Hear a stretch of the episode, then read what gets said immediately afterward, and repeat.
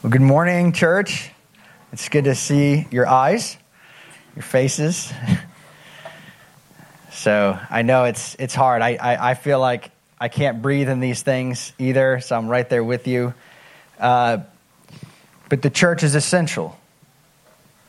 You know, despite what the government might say or anybody else might say, the church is absolutely essential. It's mandated by God to meet. It says in Hebrews 10:25, "Don't neglect meeting with one another."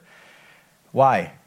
Because we need to spur one another on in good deeds. We, we need to encourage each other.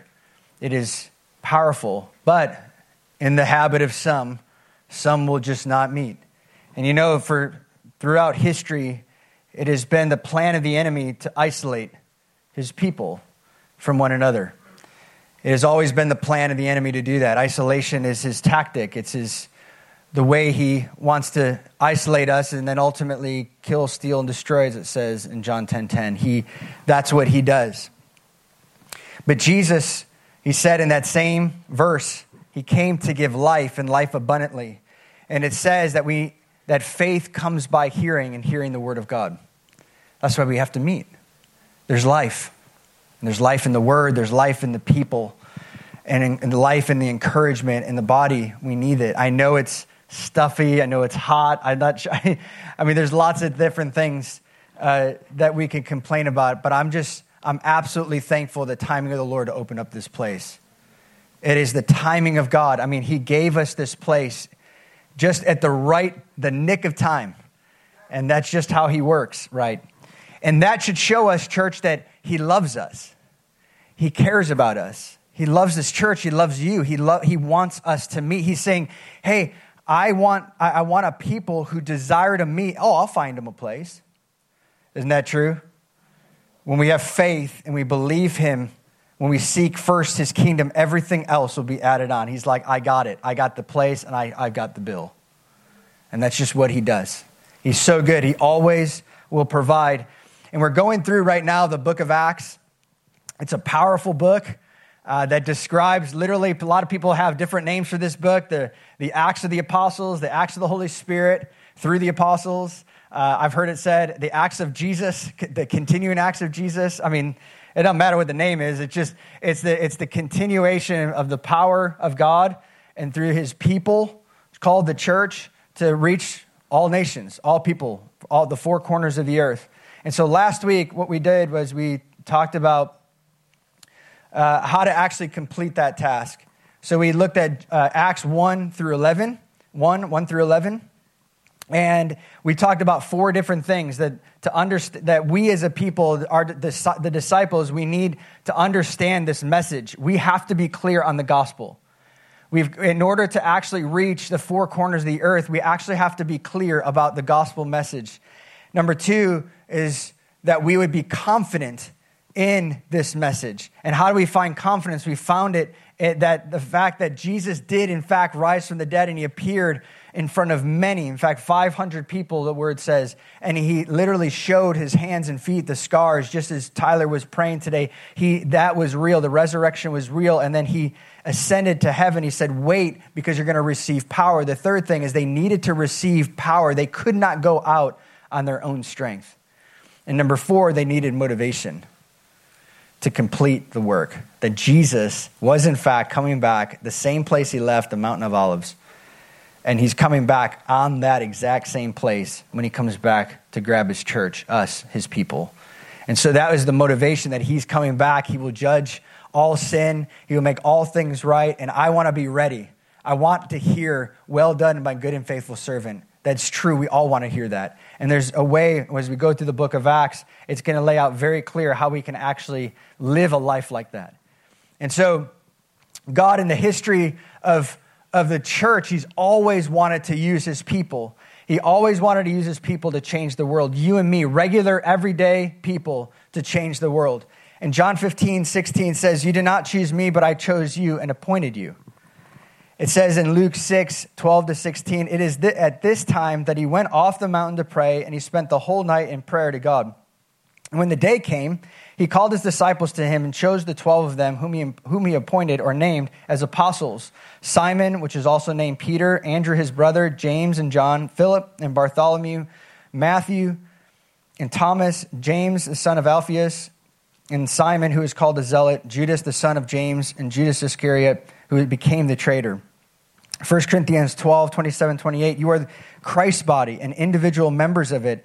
And God has appointed in, church, in, in the church first apostles, second prophets, third teachers, then miracles, then gifts of healings, helps, administrations, in various tongues. And then Ephesians 4 11 and 12, he gave some to be apostles, some as prophets, some as evangelists, and some as pastors and teachers, and for the equipping of the saints, for the work of service, to the building up of the body. He always wanted us to be involved in the changing and the transformation of this world. It says in Acts 10 39 to 42, we are witnesses of all these things. He did both in the land of the Jews and Jerusalem. And they also put him to death by hanging him on a cross. God raised him up on the third day and granted that he become visible, not to all people, but to witnesses who were chosen beforehand by God, that is, to us who ate and drank with him after he rose from the dead. He, and he ordered us to preach to the people and solemnly to testify that this one, this is the one who has been appointed by God as judge of the living and the dead. It's very clear that God has called all of us to be a part of his mission. That it is clear that every single one of you are called to be a part. Every single one of you, it says that everybody's called, everybody's called, but few are chosen, meaning that you there's a place in us to respond. God wants us to be a part of his redemption plan but never assume the position. It is, it is important to, to never assume or to be human appointed. That God has called all of us to be saved, all of us to, to, to be a part, to be sons and daughters of God, and we have to respond to that message, but also to be a part of His, of his church, to, to receive those gifts. We're not to appoint ourselves. We're not to go around saying, hey, I'm the pastor, I'm, I'm a teacher, I'm a this, I'm a that. It, it is God appointed. And the disciples actually knew that. It says in Romans 10 14 and 15, it says, How then will they call on him whom they have not believed? How, maybe speaking of an evangelist. How will they believe in him who they have not heard? How will they hear without a preacher? How will they preach unless they are sent? It's the key word. Just as it is written, How beautiful are the feet of those who bring the good news of good things.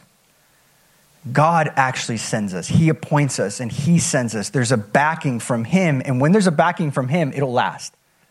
You never have to be curious. You never have to uh, cast doubt on that calling. And maybe that for you right now, it's just like, hey, I don't know what that calling really is. I don't, I, and I'm not talking vocational ministry. I don't know what that calling is. Maybe for some of you, you know, many college students who just, you know, gotten born again just recently or just young in the faith, don't worry about that that God has called you to be a disciple maker. Uh, the first, a disciple of Him, and then number two, be a disciple maker. And don't worry about the other things. Make disciples, preach the word of God in the streets. You have that. He said, go and make disciples. You already have that calling from Jesus to do that. And that's why I, we actually have authority to meet. In fact, the, the, fir, the, the amendments in our country, in our constitution, what that means, where, where the government is not allowing us to meet, don't get that wrong. God has called us to meet. In other words, eh, the, the, our, our, uh, our boss, the one who gives us permission, is not the government, but Jesus. That is truth. And why is that important? Because he actually literally gave us God given authority to preach the word of God. So anytime your, your, your boss or your parents or anybody else around you that don't want to hear the gospel and they're like, well, who gave you authority? I mean, like, what do you, why, how could you say that? Jesus. He's my boss. When we give our lives to Jesus, can I say that he's not just Savior, he's also Lord and King. He is the Lord of lords and the King of kings. That's who he is. He can't be anything else. We can't just see him as Savior who wipes away all of our sins. We have to see him as Lord. And guess who's offended? The enemy. Why? Because he wants to be Lord. And guess who else is offended? The government. Why do I know that? Because he, the devil, is the prince and the power of the air, the Bible says, in the world, systems. And when you say, and a long time ago, if you were in Roman times and you said Jesus is Lord, kurios, the word Jesus is Lord, and you are literally saying in the same sentence without even saying it, Caesar is not Lord. And that would be worthy of death. But today is no different, although you might not be, and you might not be tried and put to death, but it is still offensive. It is still, it is still going against a system that wants total, utter control. Don't forget that. All right. So, why is that important that you know that you have authority? You don't, it says here that in Jeremiah 23, 21, and 32, it says, I did not send these prophets, but they ran. I did not send them, I did not speak to them, but they prophesied. In other words, never just assume you are the guy. You know what happened to false prophets in the Bible? They died. It's simple. I mean, they don't necessarily die right now. God's been very gracious, but they lead people astray. But where am I going with that? You er, are, it, is, it, is, it is offensive to God and the people around you just assume that you have some sort of position. That God calls his people and, and understand that he called it's not just the, the, the things in the, the, you know ephesians 4 and 1 corinthians 12 those are important. God actually is giving you gifts. Wait for them. Ask god what are you calling me to do? I know i'm a disciple maker but what do you call we're going to talk about the gifts of the spirit. We're going to talk about uh, talk about the uh, the, you know all the all the different gifts that the holy spirit distributes to his church and we're going to do, we're going to, that's why the book of Acts is so important because the book of Acts, out of those books, out of that one book, long book of 28 chapters, comes all the, the epistles, and, you know, including Corinthians or Galatians in your Bible, Ephesians, all those books that you read, they all came from, they have a historical context in the book of Acts. So Ephesians, you're like, wow, the book of Ephesians is such a good book. Where can I find its context? Acts 18 and 19. Where could I find the, the, you know, when Paul went to Greece and Thessalonica and, you know, in Athens and, and all those places, Acts 17. Philippi, Acts 16. You, there's a historical context. If you're wondering, wow, this is really interesting. How did Paul get there? What happened there? A lot of times he was getting beat up and then he was, you know, you don't get the context. And it actually it highlights, it makes it even more interesting. And so we're going to go through all those. And, and because the point of this whole series, I don't know how long it's going to take, but the point of it is we get the vision of the church again. What is Jesus' vision for his church? That's why we're doing it. All right, Acts 1. Here we go. Acts 1, verse 12 says, Then they returned to Jerusalem from the mount called Olivet, which is near Jerusalem, a Sabbath day's journey, which just means 0.6 miles. It's just literally the upper room in Jerusalem uh, the Jerusalem gate, the city gates, where they were supposed to go and wait for the Holy Spirit for 10 days, was just on the eastern side of that. It was just outside the gate and exactly to the T, probably, uh, most likely, 0.6 miles, a Sabbath day's journey. And why do they have a Sabbath day's journey? All that really meant was uh, during the time, they could not walk more than 0.6 miles uh, during the Sabbath day. They needed to rest. They could not walk more than that. I think all of us, maybe some of us drove farther than that today to come to church. Of course, we don't have those rules anymore, and you're not in sin for coming to the church being uh, 15, 20 minutes away. It's totally okay. But during those times, that was, a, that was a big deal. So they knew that they probably had a Sabbath day in between there, so they picked a spot that they could receive the Holy Spirit, be under the, the law and, and fulfill that. And so when they entered the city, they went up to the upper room where they were staying. That is Peter and John and James and Andrew and Philip and Thomas, Bartholomew, and Matthew, James, Simon, and Judas. Who are they missing? The other Judas. And we'll get to that in a second, why that's important. But they, what would they actually, so the question I want you guys to have in your mind right now is, okay, so last week we talked about what did it take to complete the mission of God? This week is, what were these disciples like? How did they make the most of their, uh, the opportunity that they had for 10 days? If we were all cooped up for 10 days, what would we do? I would imagine a lot of things, right? Maybe perhaps it's just chilling on your phone, scrolling, waiting for the Holy Spirit. They were scared out of their mind. Why? Because they could have died for what they believed in. They were preaching. If you know, I want you to underline, it'd be a great exercise for you. I did this in my Bible. Every time you see somebody preaching the resurrection of Jesus, underline it. That was their message. That's why they died. It wasn't believing in God, it wasn't believing in a, in a Jesus even that did great works. It was believing in one who came on a donkey through Jerusalem and said, I'm a suffering servant and I'm coming back as a king. I am a king. But he emptied himself for a time being to come to be a lamb, and he's coming back as a lion. And so what happened was he came as a suffering servant. Uh, Isaiah 53, read that again. He came as a suffering servant to die for you and me as a sacrifice. But how would he prove that incredible message? Can you imagine this? That Jesus did all these amazing things and he died, and you could still find his tomb and still find him wrapped. What kind of a faith would that be? You and me, we, are wasting our time. We're, we're suffering for no good reason but he resurrected. He actually ascended then. Not only did he resurrect, but he actually floated in the sky. And he's coming back that same way. Why is that important? Because that's incredibly offensive. Why is that offensive? Because all other religions, every other religion on the planet, their hero is dead. Completely dead. It's, they're in the grave. That means why, here, let me tell you this. This is why it's offensive. Because Jesus said he's the only way, and to prove that he's the only way is he's the only one that came back. That's what, that's it. That is why it's incredibly offensive because if you grew up Muslim or you grew up Buddhist or you grew up Jehovah's Witness or you grew up some other Christian cult or other religion, and your parents are like, hey, this is great, this is how you grew up, and you're like, well, I just found out that Jesus is the only way, that's offensive because you just broke family ties. And that is offensive to your workplace because no longer you're in their cult or you're in their way of way that, that, they want you to be conformed. Do not be conformed by the image of this world but or the gods of this world, but by conformed by the image of Christ. How do you do that with the word of God? It, that is what that is what we've all signed up for. But we need to know that again so that we have the confidence and the motivation to preach the word, to see salvation, to change the world and the nations. All right. All right, so number one.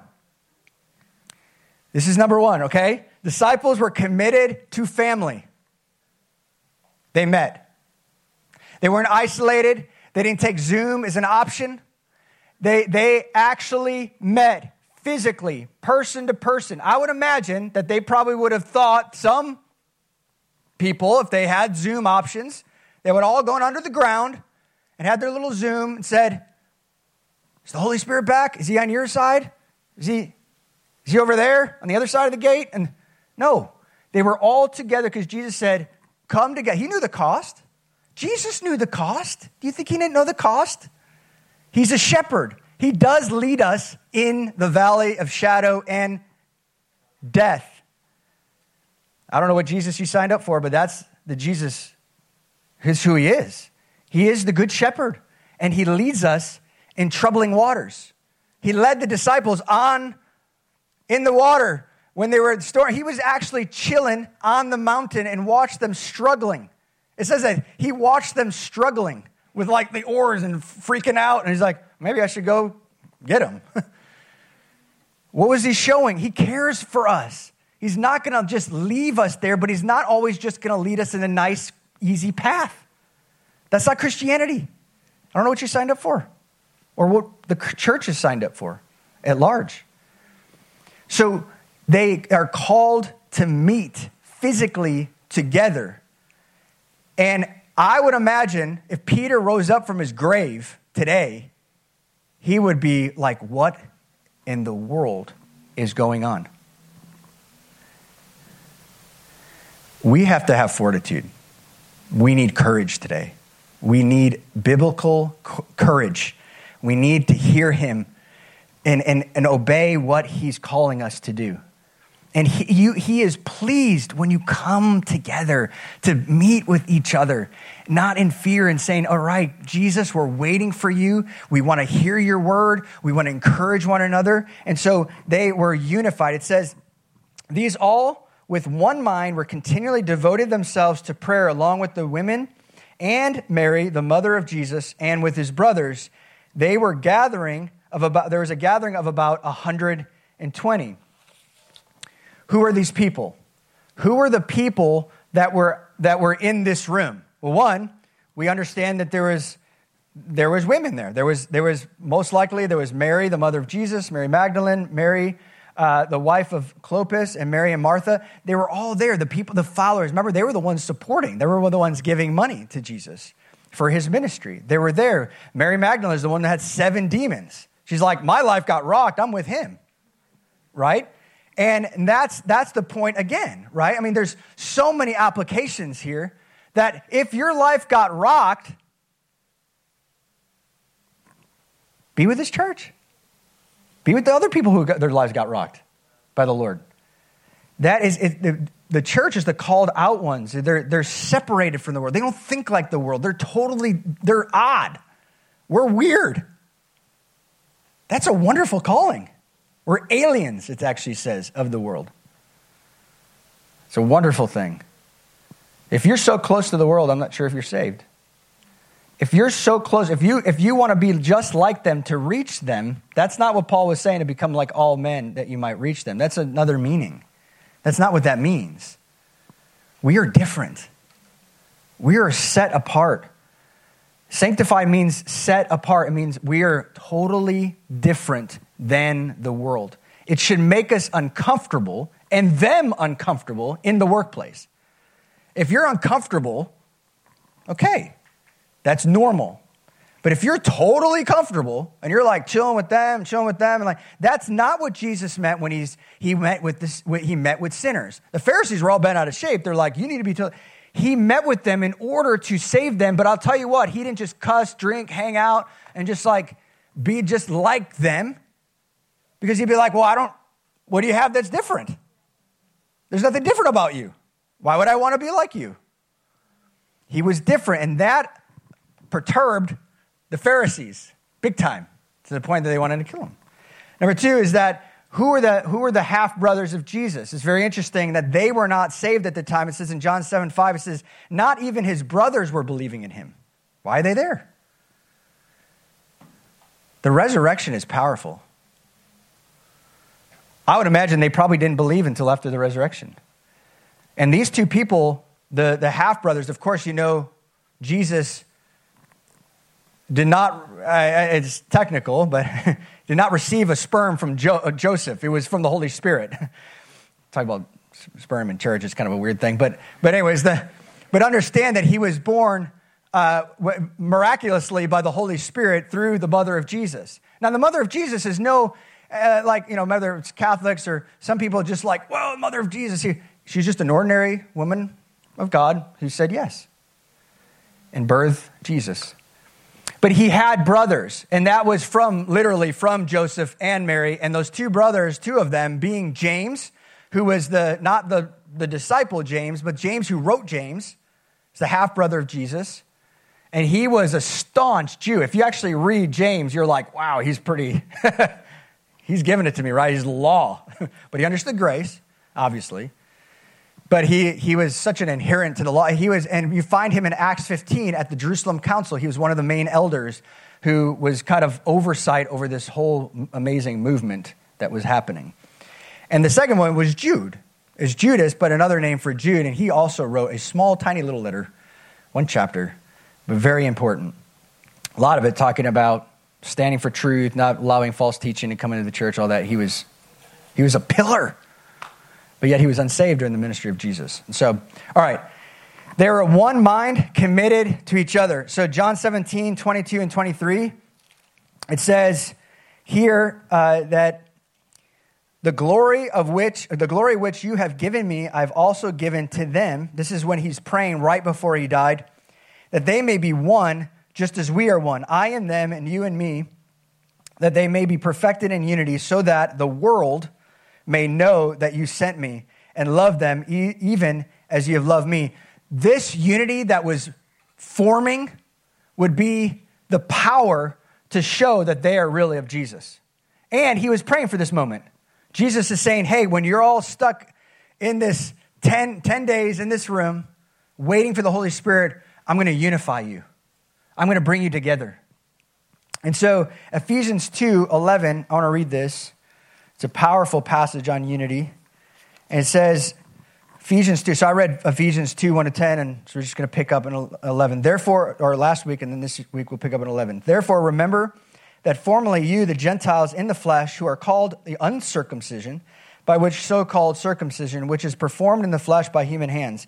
Remember that you were at that time separate from Christ, excluded from the commonwealth of Israel, and strangers to the covenants of the promise, having no hope and without God in this world. That's what it was like to be not a part of the church. But now, in Christ Jesus, you who formerly were far off, having been brought near by the blood of Jesus Christ, for he himself is our peace, who made both groups into one and broke down the barrier of the dividing wall. By abolishing in his flesh the enmity, which is the law of the commandments contained in the ordinance, so that in himself he might make the two into one man, thus establishing peace and might reconcile them both to one body, to God, through the cross. And then he, he begins to talk about the fact that through the death and the resurrection of Jesus, there's going to be, I, Jesus had in mind, I'm not just saving Jewish people, I'm saving Gentiles, which is you and me. How many are glad that it was a part of his plan to save you and me? Yes. So he always had that in mind, but he was already starting he was praying for this type of unity because, as you see later in the book of Acts, they had that problem, right? Acts 15, if you read that, there was a major discrepancy. Acts 10, there's a major discrepancy because as they were like, yeah, go to the nations, but they didn't two, put two and two together. Like, yes, Jerusalem, I'm tracking with you. Judea, I'm tracking with you. Samaria, kind of tracking with you. Ends of the earth, I don't know. Because they were brought up, they understood that it was a Jewish faith and by AD 70, the destruction of, uh, of, of Jerusalem, literally the whole entire religion of Judaism died at that point, which was the f- total fulfillment that God was actually bringing these people together under one Christian faith.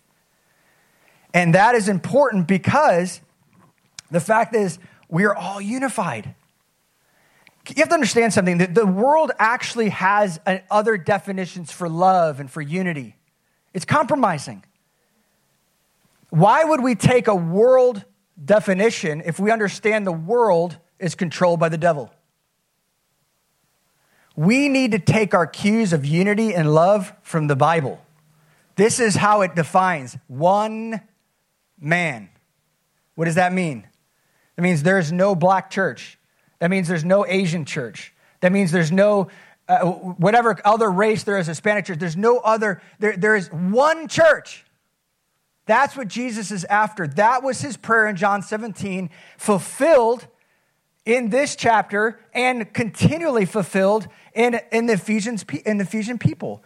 If when we look at the context of Ephesians later on, you'd be floored, floored at like the, just all sorts of pagan religion and people from all different uh, places around the world in that place. When he raised up a church in that place, God is raising up a church in Orlando. We always ask God for a multicultural, multi- diverse. We wouldn't have it any other way. Why would we have it any other way? God loves diversity. And we've always said this from the beginning. People ask, like, how are you guys so diverse? I don't understand. That's a, it's amazing. Because when you lift up Jesus, the room gets colorful. He draws all men and women to himself when you lift him up. So when you put him at the center of your life and of church, the room will get colorful. What an amazing thing. There's no tolerance for racism in the church. Why? Because there's one race now. We're not denying the fact that you might look different, you come from a spec background, or you came from South America, whatever. You, it, we're not denying that fact. Of course, we're not ignorant of that. But we're also not ignorant of the fact that God wants to bring us all together as one. We are one, and that's who we are despite what the world says. All right. Also, Number two is the disciples were committed to prayer. They were also committed to prayer. They were continually devoted, it says, to prayer. That's why we pray every time we gather and meet. We gather and we want to pray. These people were separated from Jesus. Think about this. They were with him for three and a half years. They were talking to him literally face to face. And now he, he ascended into heaven. He was gone. And there's the only way to actually now communicate with this Jesus is through prayer. That's the only way to actually communicate with him is through prayer. I would just say another thing if you don't do this, but pray through the scriptures. If you need, sometimes people are like, I don't even know what to pray. Prayer is hard. I don't know how to pray. I actually don't know what to say. I'm sitting there, I'm like, the Bible will give you language and how to pray. It'll give you language to what to pray for. So when you're reading Ephesians 2, you're like, wow, that is heavy stuff. That's amazing. One, man, I mean, like, God, help our country, help our society to understand this. Simple prayer. You don't have to go, you don't have to time and look, I'm just going to do five minutes of prayer right now, and I just got to think of all these things. But pray biblically because he, they understood, it says in John 14, whatever you ask in my name, that, that will I do, so that the Father may be glorified in the Son. If you ask me anything in my name, I will do it. What is he saying? Not anything according to your name, not anything according to your will, but everything according to his will. Does he want the world to be unified? No. Does he want the Christians to be unified, the church? Yes. That's the difference. If you just say, oh God, let's just be unified, let's just be. We, what does light have with darkness? What does saved have with unsaved? Nothing. Don't be foolish, church. Don't be bewitched, it says in Galatians 3. We cannot unify with the world, period. It'll never happen. Regenerate, meaning he made us alive, and the unregenerate, meaning dead. That is why it's so hard to talk to people who are not saved. That's why it's so hard to talk to people who are religious, actually. They're the hardest. Why? Because they know all this stuff, but they're dead. That's why it's so hard to talk to people that are like, yeah, I know the stuff. Yeah, they're the hardest. They are the hardest people to talk to on the planet. Read, John, uh, read Luke 15 to just the story of the prodigal son again. They were so mad, they were so frustrated at his talk about how shameful the son was and how shameful the father was and how shameful him coming and reaching into these people who are so far from God, these Gentile people, these people who were gone and lost. He reached down and he saved them. That is, that is offensive to people who are religious. So the worst, the, the worst kind are people who know all this stuff, but yet they're not submitted to God because they're dead. And we can't unify with those types of people. We can't. And that's not, let me say this very clearly, that's not unloving. So don't, don't, don't email me and come to me and say, oh, that's so unloving. It's not. It's, it's not. Okay? Now that that's straight. Because this is my authority, not your worldly philosophy. This is my authority. And this is what it says. Only people can be unified, even in utter terror, is believers who actually want Jesus. And it's always the few. It's not just the 12 or the, the 11. Yeah, imagine how heartbroken they were. This man committed suicide. Did it work? How could Jesus have a pull on us and not him? How, I mean, the, questions. But they said, I'm going to trust God we're going to be together. There's 120 people. That's it. Can you imagine? Can you imagine that? I, I would be, I would be, and I do. Sometimes I'm like, I don't understand this, God. Why is it always the few? It's always the few, isn't it? It's always the few. Why is it so hard to evangelize? Why is it hard to actually talk to people about Jesus and you talk to them and, and you have a conversation with them and you're, everything's going well until you mention repentance? Whoa, hey, whoa, I, I don't know about that. I, I'm out of here. So I, am I'm, I'm okay. I'm, I'm fine. I'm really, I'm fine. I'm fine. Why? Why? Why is that? It's hard. It's the narrow road. Few find it. That's the gospel. Few, few find it. So we talk about like mass revivals that are happening. That's a joke. It's not real. I mean, like thousands are coming. I don't know. Few. This gospel, the, the, the church will grow one soul at a time. And we walk with them. We love them. We disciple them. Can God save the masses? Yes. I mean, 3,000 got saved in the book of Acts, but, but that can happen, but they were ready. God, it was God's work, not our manipulation. It's not our twisting and trying so hard to try to get them to like, really, if we're honest, like me. We want them to like me. Uh, get out of the way and say, This is who saves. This is who you need. You're like, Well, man, I'm, I'm batting like 100 here out of 10. Well, be faithful. He saves. He's the righteous one. He saves. We're pointing people to Him. Don't get caught up into being liked and putting on some sort of show to get people to like Jesus more. I love Jesus just by this book. It's amazing. He showed up into my life. I mean, he, what he says is true, it's real, it's powerful.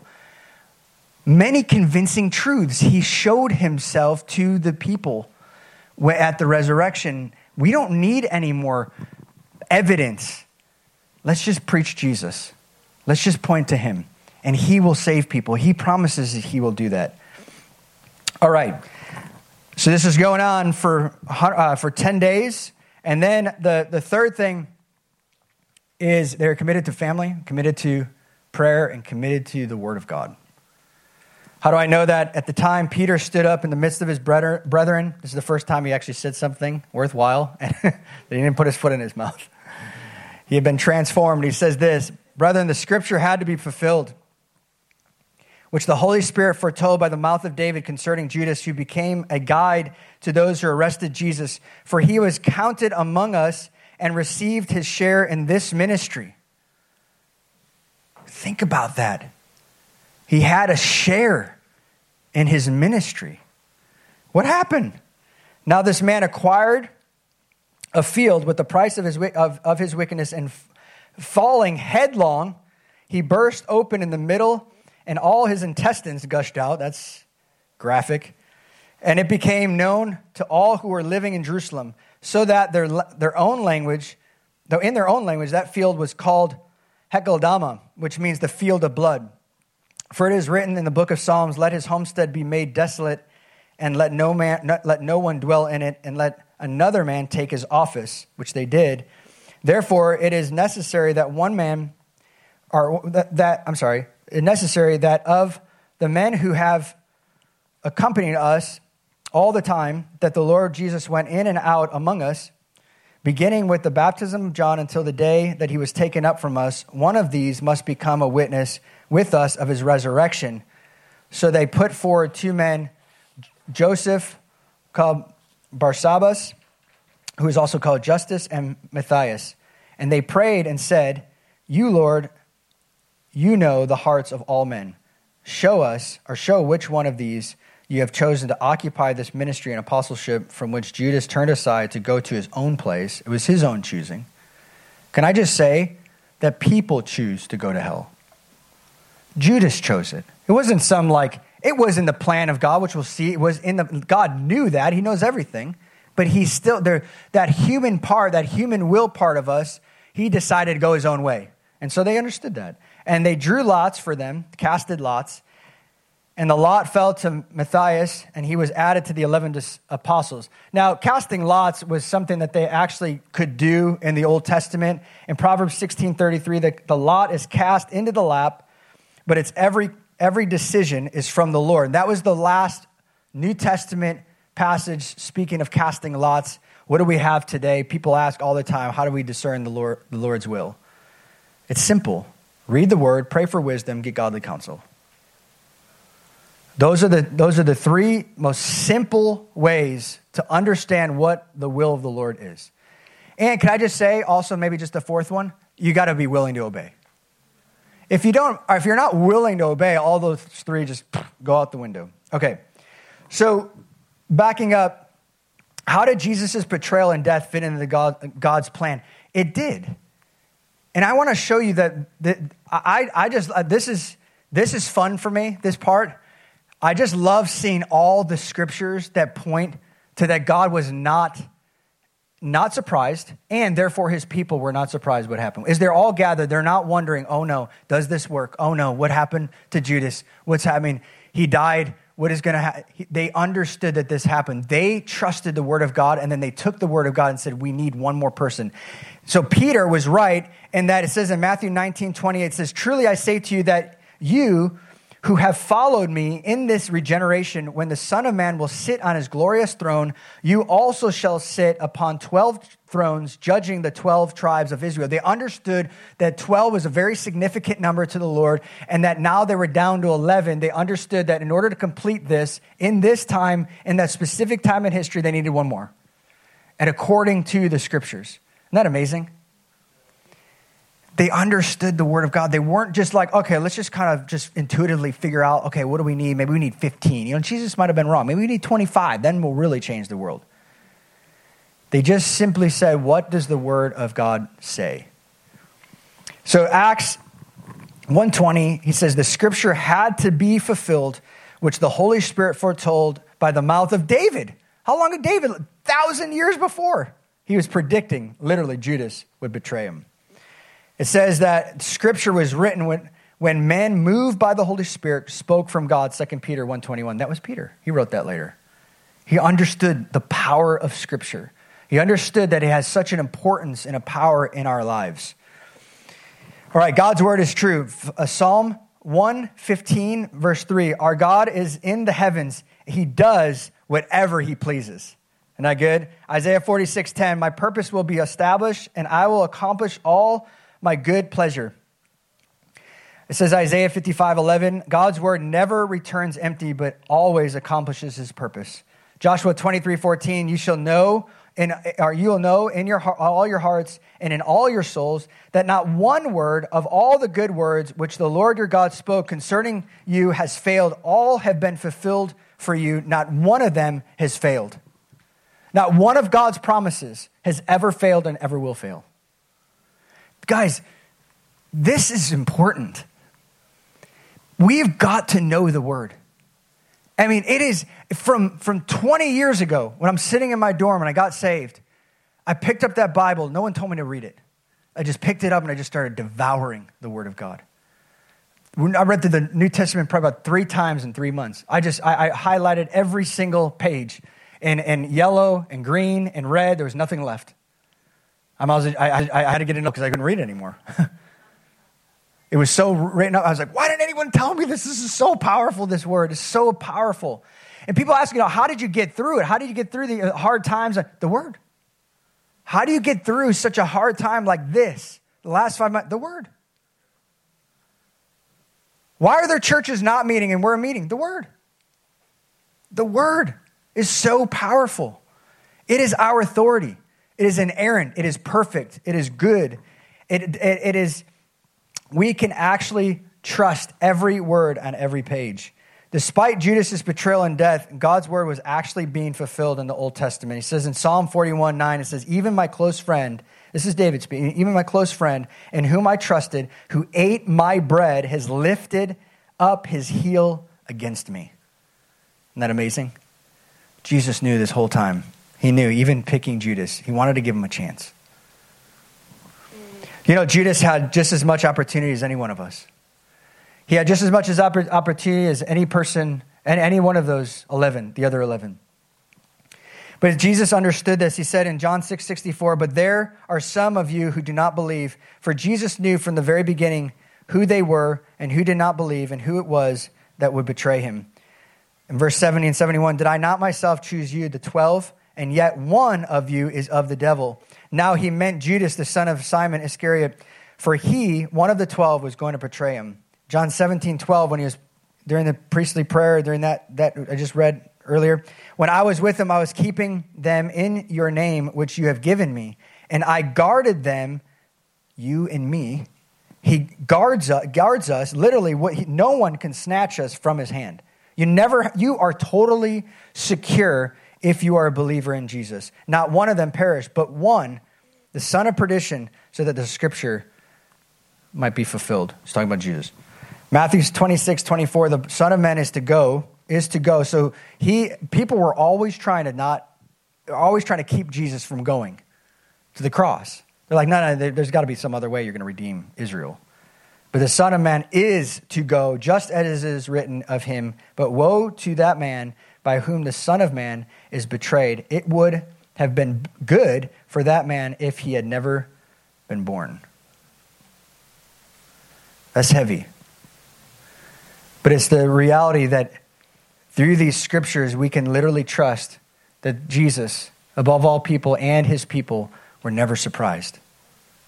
But they took that confidently and said, All right, Lord, who should complete the 12 and let's go change the world? And that's what he did. And it says, well, I mean, you, we saw basically what Judas Judas's problem was. He had a love for money. You know, a lot of us, we, we think if we never put ourselves into the life of Judas, have you ever done that when you read scripture? Or you're just like, nah, I'm not like Judas? Put yourself there just for a second. And maybe you're like, I would never betray Jesus. We have. We actually have many times. Many times we chicken out and we didn't preach Jesus. Many times our heart is beating. Just say it, just say it, just say it, and we don't. Many times we have betrayed Jesus. And what the word says is in John 12, he says, Why was this perfume not sold for 300 denarii and given to poor people? This is Judas speaking, after this woman broke her bank at the feet of Jesus. We know that story. We love that story. Now he said this not because he was concerned for the poor, he had no desire for the poor. He had no heart for that, for he was a thief as he had the money box, he used to pilfer through it. He would take a little bit for himself. Do you know why he probably did that? Because at one point, you see, everybody's fine with the feeding of the 5,000. Everybody's fine with him healing the sick and healing Peter's mother and healing our mother in law, healing. I mean, everyone's fine with the, the, the, the benefits of Jesus, of walking around. Who wouldn't? Who would not want that? Who would not want to be with someone who heals and casts out evil spirits and, and, and you know, creates bread out of nothing? It, it's just, I mean, that, we would love to be around people like that. It's incredible. There are amazing benefits of the Christian faith, incredible promises that are yes and amen. But I want to propose to you that the reason why Judas probably started saying, oh, what's the use? I'm also getting my money's worth, is because he would talk about, oh, I have to suffer and die. Oh, he's not the one who's going to redeem us from the burden of Rome. How many times has that happened to you and me? How many times in your walk where you're like disappointed that Jesus didn't show up for you and you're like, you know what? The heck with this. Let me just go back to my old ways. Maybe he had a lust for money for years. He just never dealt with it. He never went to Jesus with it. You know, Peter did deny, he did the same thing. Peter did the same thing. One went to a one went to the cross, another one went to a noose. And that's the difference. That is actually the difference between Peter and Judas. They both sinned. They both fell short. Just one actually found forgiveness and one found condemnation. That is the difference. And that is what the gospel ultimately is. We find forgiveness at that cross because we've all have fallen short. All of us have actually rejected Jesus. Even as a believer, we all have. And there's a remedy for that. And by the way, there's no contradiction in the scriptures. It says in Matthew that he hung himself. He put his, Judas realized that if we look at Matthew 27, 3 to 10, which I won't read, but what, where they find this is that Judas was, he was guilty. He knew it. He's like, what did I do? I'm going back to these people, the religious people. And he's like, I don't want this money. And they're like, I don't want this money either. What did they do? They bought his gravesite with it. That's crazy. They bought his grave. That's why it's the field of blood, because why? What happened? At the same location, he wrapped a noose around his head. And, and I would imagine that what happened was in Luke, he describes this as, as uh, that his intestines gushed out. What happened was it was leaning over a, a hillside with rocks at the bottom, and the noose broke. Either the noose broke or the stick or the, the branch broke from it, and he fell, and he, his whole body gushed out. And it was the field of blood, the betrayal money. It was blood money. He never found forgiveness. I was reading earlier that I, literally the, so, some people have painted a picture of Judas hanging there, and the demons are literally just trying to grab him. He knew exactly what he was doing. There's no, God's sovereignty did not put Judas into that place of betrayal. All of us choose right and wrong. All of us choose whether to follow God for the rest of our lives. All of us choose whether to reject God. But I'm telling you, today there is a remedy at the cross. We don't have to crucify ourselves or hang ourselves on the, on the noose of condemnation. But we could come to the cross and find forgiveness. And we always find it, always, every single day of our lives. And there was no condemnation, it says in Romans 8. And Paul understood that no kind of Therefore, there's no. He said in Romans 7, he's struggling. He's like, I do the things that I'm not supposed to do, and I and not do the things that I'm supposed to do. He was like, Who's going to deliver me from this body? Who's going to save me from this? He's like, Jesus will. Therefore, there's no condemnation for those who believe. If we trust and put our faith in him, it's enough. And then the requirements, that's what they did as we close here. Just the, again, clarity that these disciples, they were just this is what we want to do as a church. This is how this church was birthed eight, nine years ago. We just said, Jesus, what do you want? How do you want to do leadership here? How do you want to? Uh, uh, how do you want us to plant your church? It's your church. It's who. You, I want to do what you say, and that's what these disciples did. They just said, "Okay, we got to we got to actually do this, but what are the requirements?" Yeah, actually, they what they said, "Okay, well, we got to replace this guy." The the Old Testament prophecies in uh, Psalm sixty nine and Psalm one hundred oh nine says that he would be replaced. He would betray and he would be replaced. And so there's three requirements for an apostle. And all apostle means is apostolos, it just means a sent one, it means a missionary. And what, what happened was they understood that there's three things that qualify you as an apostle. Number one, that you have to witness the entire ministry of Jesus. Number two, you have to be a witness of the resurrection. And number three, you have to be chosen by the Lord Himself. Now, Paul got two out of the three, not too bad. He was a apostle extraordinaire. He was very, he was apostle to the Gentiles, and they understood. But he had a, how many would say he had a pretty radical conversion? um, and everybody confirmed that. But besides that, the apostles had to have all three in order to start his church and the apostles start the church. Now, what we have, if you want to look at it this way, maybe an easy way to say it, maybe the apostle is a big A during that time, the 12, and then maybe we have like small a's. And all it means is that there are people who are apostolic in nature who go plant churches overseas or in the States. They have a, um, uh, a missionary mindset, a gift to go start something. But whose foundation? The Lord's. It's Jesus' church. And so, what I would just say, again, that's not like, but just to be clear, that there's no like big A apostle and there's no big P prophet, there's no big E. That's reserved for Jesus. He's the ultimate visionary, the ultimate apostle. He sends us like him into the world to do his work. But I do not have apostolic authority. I'm just like you. I'm just, you and me, we're just the same. We're not calling each other apostle and you're evangelist and you're teacher, you're this. It's important. So we have the right view of Jesus and his church and his leadership. Guys, at the end of the day, I just want a healthy church.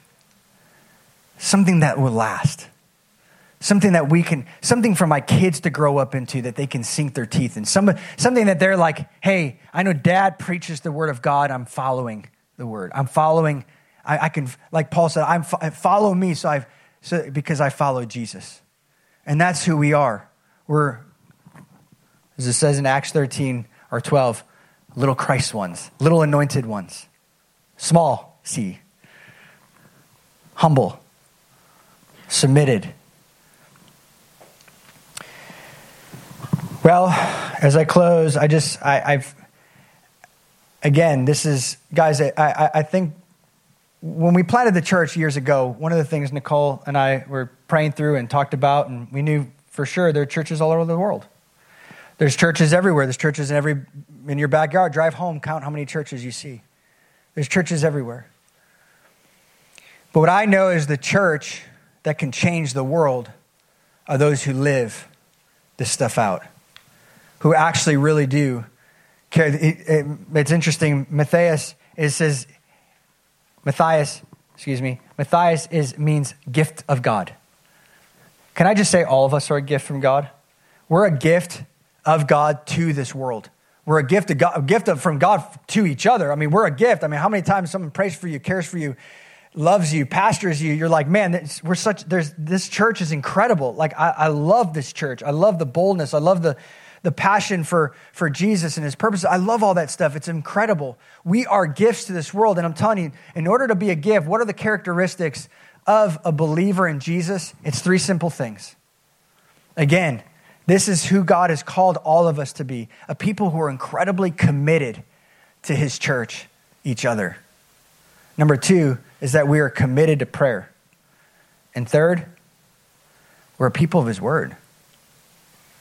And if you do those simple, actually do those simple things without cr- some crazy emotional thing or emotional experience, you don't have to see a visitation from the angel in order to confirm this. It is confirmed right now that those people that are really the true church of Jesus Christ are those who are committed to the church, committed to his mission, committed to prayer and the word of God.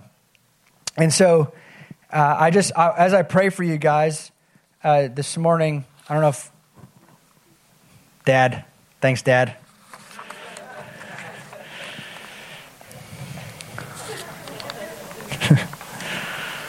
We're growing, baby by baby, one baby at a time. So, I love you. I love this church. It's so good. I just, are you guys, honestly, are you guys filled? I, I, was I woke up at six in the morning this morning and just poured into the scriptures again. I'm just like, His word is true. His word is true. Like I believe it.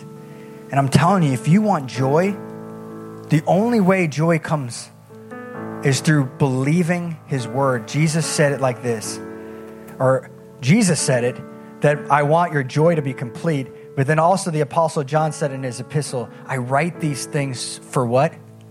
So that your joy would be full. I write these things. What does that mean? His word is true. And when it's in our hearts, hide the word in your heart. You don't have to have an anxious day in your life.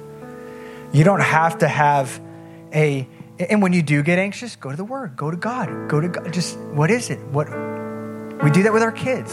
Are you, I mean, Ella kind of hurt herself and she's kind of walking like that. I mean, she got hit with her, her friends were piling on top of her. What lovely girls' playtime, right? Um, they were, and, and and so she got uh, injured, and you know, just sitting with her and just just saying, okay, are you, you know, I she's she's hurting and everything, and and we're and I immediately just popped in my head. It was just saying, ask her if she's worried. Are you worried? Yeah, I'm like, what are you worried about? That I'm gonna be stuck like this? Like, you're not gonna be stuck like that. It's gonna take some time we're going to either see a chiropractor or just I'll try to massage the little knot out or whatever that is, and it hurts. I mean, I've been there. I've been with my back just over the, I was over the quarantine. I was like that. I mean, I was just like kind of crooked. I'm like, hey, do you remember dad was crooked? You're crooked. I mean, the, you know. Jesus makes straight the crooked paths, you know. But so, but it, I, it, we, when we are anxious or we do need help and we do need confirmation, we go to the Word. We go to Jesus. He's the Word made flesh. And we trust Him. We trust Him. We don't have to. I'm telling you, I, I, everything we need, Peter says this in 1 Peter. He says, Everything you need for life and godliness is found in the Word. Don't try to change the the culture is wonderful. I love the culture of Antioch. I love this place. It's wonderful. I love the love in the room. I love the the care for one another. I love the fact that probably about 60, 70% of the people live together in houses and it's so expensive to live here. Don't change that. It's wonderful. Enhance it with the word, right? That's what we're saying. Strengthen it. Go from milk to meat. Some of you who are young in the faith, just keep drinking the milk. It's wonderful. It's going to nourish you. It'll, I mean, you'll be fine. Then it's time to go to Gerber baby food, you know, the little mashed up, mashed uh, green beans is nasty. I hate it. I, I, could, I had to hold my nose and hold their nose when I fed it, which is, I don't know how you do that, but uh, it was awful. But then eventually you, you grow up and you you got the meat, right? And some of us are probably should be at the meat stage, but we're still sucking on milk. And that's why we're kind of in the place that we're in right now. And you need you need some meat. And you can get it. There's lots of places. I mean, there's lots of resources. There's lots of there's no excuse. In other words, you can't get to God one day in front of him and say, "Why didn't you grow? I mean, I had so much more for you. I had so much more for your life." I, I just probably no resources. Where'd you live? America not buying it. he won't buy that excuse. There is no excuse. Just take advantage of the resources. Take advantage of the, the amazing resources that we have. In fact, we have too many. And that's why it's confusing. I remember getting some magazines at the house. There's so many. We got. I had to use my airline miles for Spirit because you know those are worthless. Um, and the I had I had so many I had so many magazines. I had food magazines. I, I had to get them. I just had to use them because you couldn't use them for flights. I mean, God forbid if they let you use that for a flight. Um, but these guys, but but anyway, so I had to use them. I just got so many magazines. Nicole's like, what, you know, like you just sit down, you're kind of relaxed on the. If you have that time, right? Very few and far between. Just kind of say, which one should I read? You're kind of overwhelmed.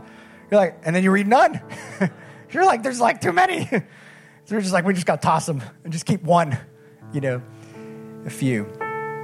And that's what it's like. Sometimes you get overwhelmed by all the resources, all the things. You go to YouTube, you're like, wow, I got to listen to this thing. I mean, just ask the Lord, come up with a Bible plan, have a Bible plan. I have one always. I'm going through different books, and you can ask me later what, what that is, or ask your life group leader. But there's many different ways to grow, but have a plan. It is so much easier if there's a plan. I would imagine the disciples had a plan. How did they just all of a sudden know Psalm 68 and someone uh, someone on it? They knew it. They knew the word. It was easy for them. So much that they did the casting lots. They're like, I just I'm just trust God. I just know He knows the hearts of man. I know He knows God is big enough to prevent that and take that lot and turn it into a certain way or do whatever it takes to get the other guy in. So we knew this was the right one, and his name just happened to be Gift of God. And so are you. You're a gift. Amazing gift to the world. Amazing gift to your community, amazing gift to your class, amazing gift to each other. And understand that when you go out and know that you're a gift, know where you can find help know where you can get them help, that's, an, that's a gift. You're a resource in the hands of the Lord. Father, we thank you so much for what you're doing in this church. You're incredible. You're sovereign, you're holy, you're righteous, you're good. You're all knowing, you're all powerful, and you're in every place at every time, ready to meet our needs in every season. Love the passage from Tyler today, Psalm 23. What an amazing. If, if you don't have a passage to read, just go home and meditate on Psalm 23. What an incredible psalm. Lord is our shepherd. I shall not want. There's no want when we have you as our shepherd because all of our needs, everything that we need, is taken care of. I have contentment whether I have much or whether I have very little. And so, Father, we ask you in Jesus' name Lord, that you would give us a great hunger for your word, for prayer, for fellowship with each other. And God, empower us for the mission of God. Next week, as we look at Acts 2, as they waited for the power of the Holy Spirit to come, I pray even today we'd wait on your power. We rely on your power. We'd be filled with the Holy Spirit so we might go out and be a gift, be a gift to this world. In Jesus' name. All right, I just, again, I think it's powerful. It is not an emotional plea. It's not trying to, it's, nothing happens miraculously when you touch the carpet, by the way, just so you know. It's wonderful carpet. But I, I, nothing happens when you put a knee down to the floor, but it's a, it's a posture. It's like, it just sometimes I'm in my room and I do get on my knees because I just, it's a posture. It's like I just am desperate. That's a desperation look. Again, if you're not, it doesn't mean you're not desperate. It just, if you need to come and just for your own sake with the Lord, just I want to respond to Him this morning. I want to I want to meet God in a powerful way, and I want Him to speak to me through His Word. I want Him to empower me. I want I want again understand the importance of church. I've lost the vision for church. Man, I want that vision again. I want that stirring. I want that belief. If you're dealing with unbelief, but first, I just I, I do want to just say if there's any person here right now uh, the Bible clearly says that if you deny me on earth, I will deny you in heaven before the company of angels. And I just want to give you an opportunity to say, hey, if, if you've never given your life to Jesus and made him both Savior and Lord and saying, I want to follow him, he is the only way. I'm not going to go to the noose. This condemnation's got to go. I don't know what to do with it, but I want to go to the cross. I want to go to him. I want to trust Him this morning. Would you just, would you just honestly just stand where you are and just come up? We just have a couple people. I just love to pray for you. And, and it's, it, it, I, I, I just think that is one of the most powerful things. What I did when I was 18 years old, I just said yes. I just simply just said yes to Him. And, and for 20 years now, this September, 20 years. In October of 20 years, Nicole and I have known each other. I got to got saved and it doesn't always work that way, saving girlfriend, but sometimes it does. It's by the grace of God. But, but you know, I, I, I've never lived one day where I didn't say, Lord, I need something from this book. I need you. Maybe it was a short prayer, maybe I was busy, you know, just something. But I would get in the habit of doing that. If you're a believer, get in the habit of doing that is your only authority not what you feel, not what you think, but what He says. But if you want to give yourself to the Lord and come to faith and just trust Him and say, Jesus, for the first time, I just want to trust you. I want to place my faith and my trust in you, that that cross will not move. That noose and that branch, that was weak wood, and it fell. But that cross that was up on a hill, you see the difference? In the valley and on the hill. We can trust that cross.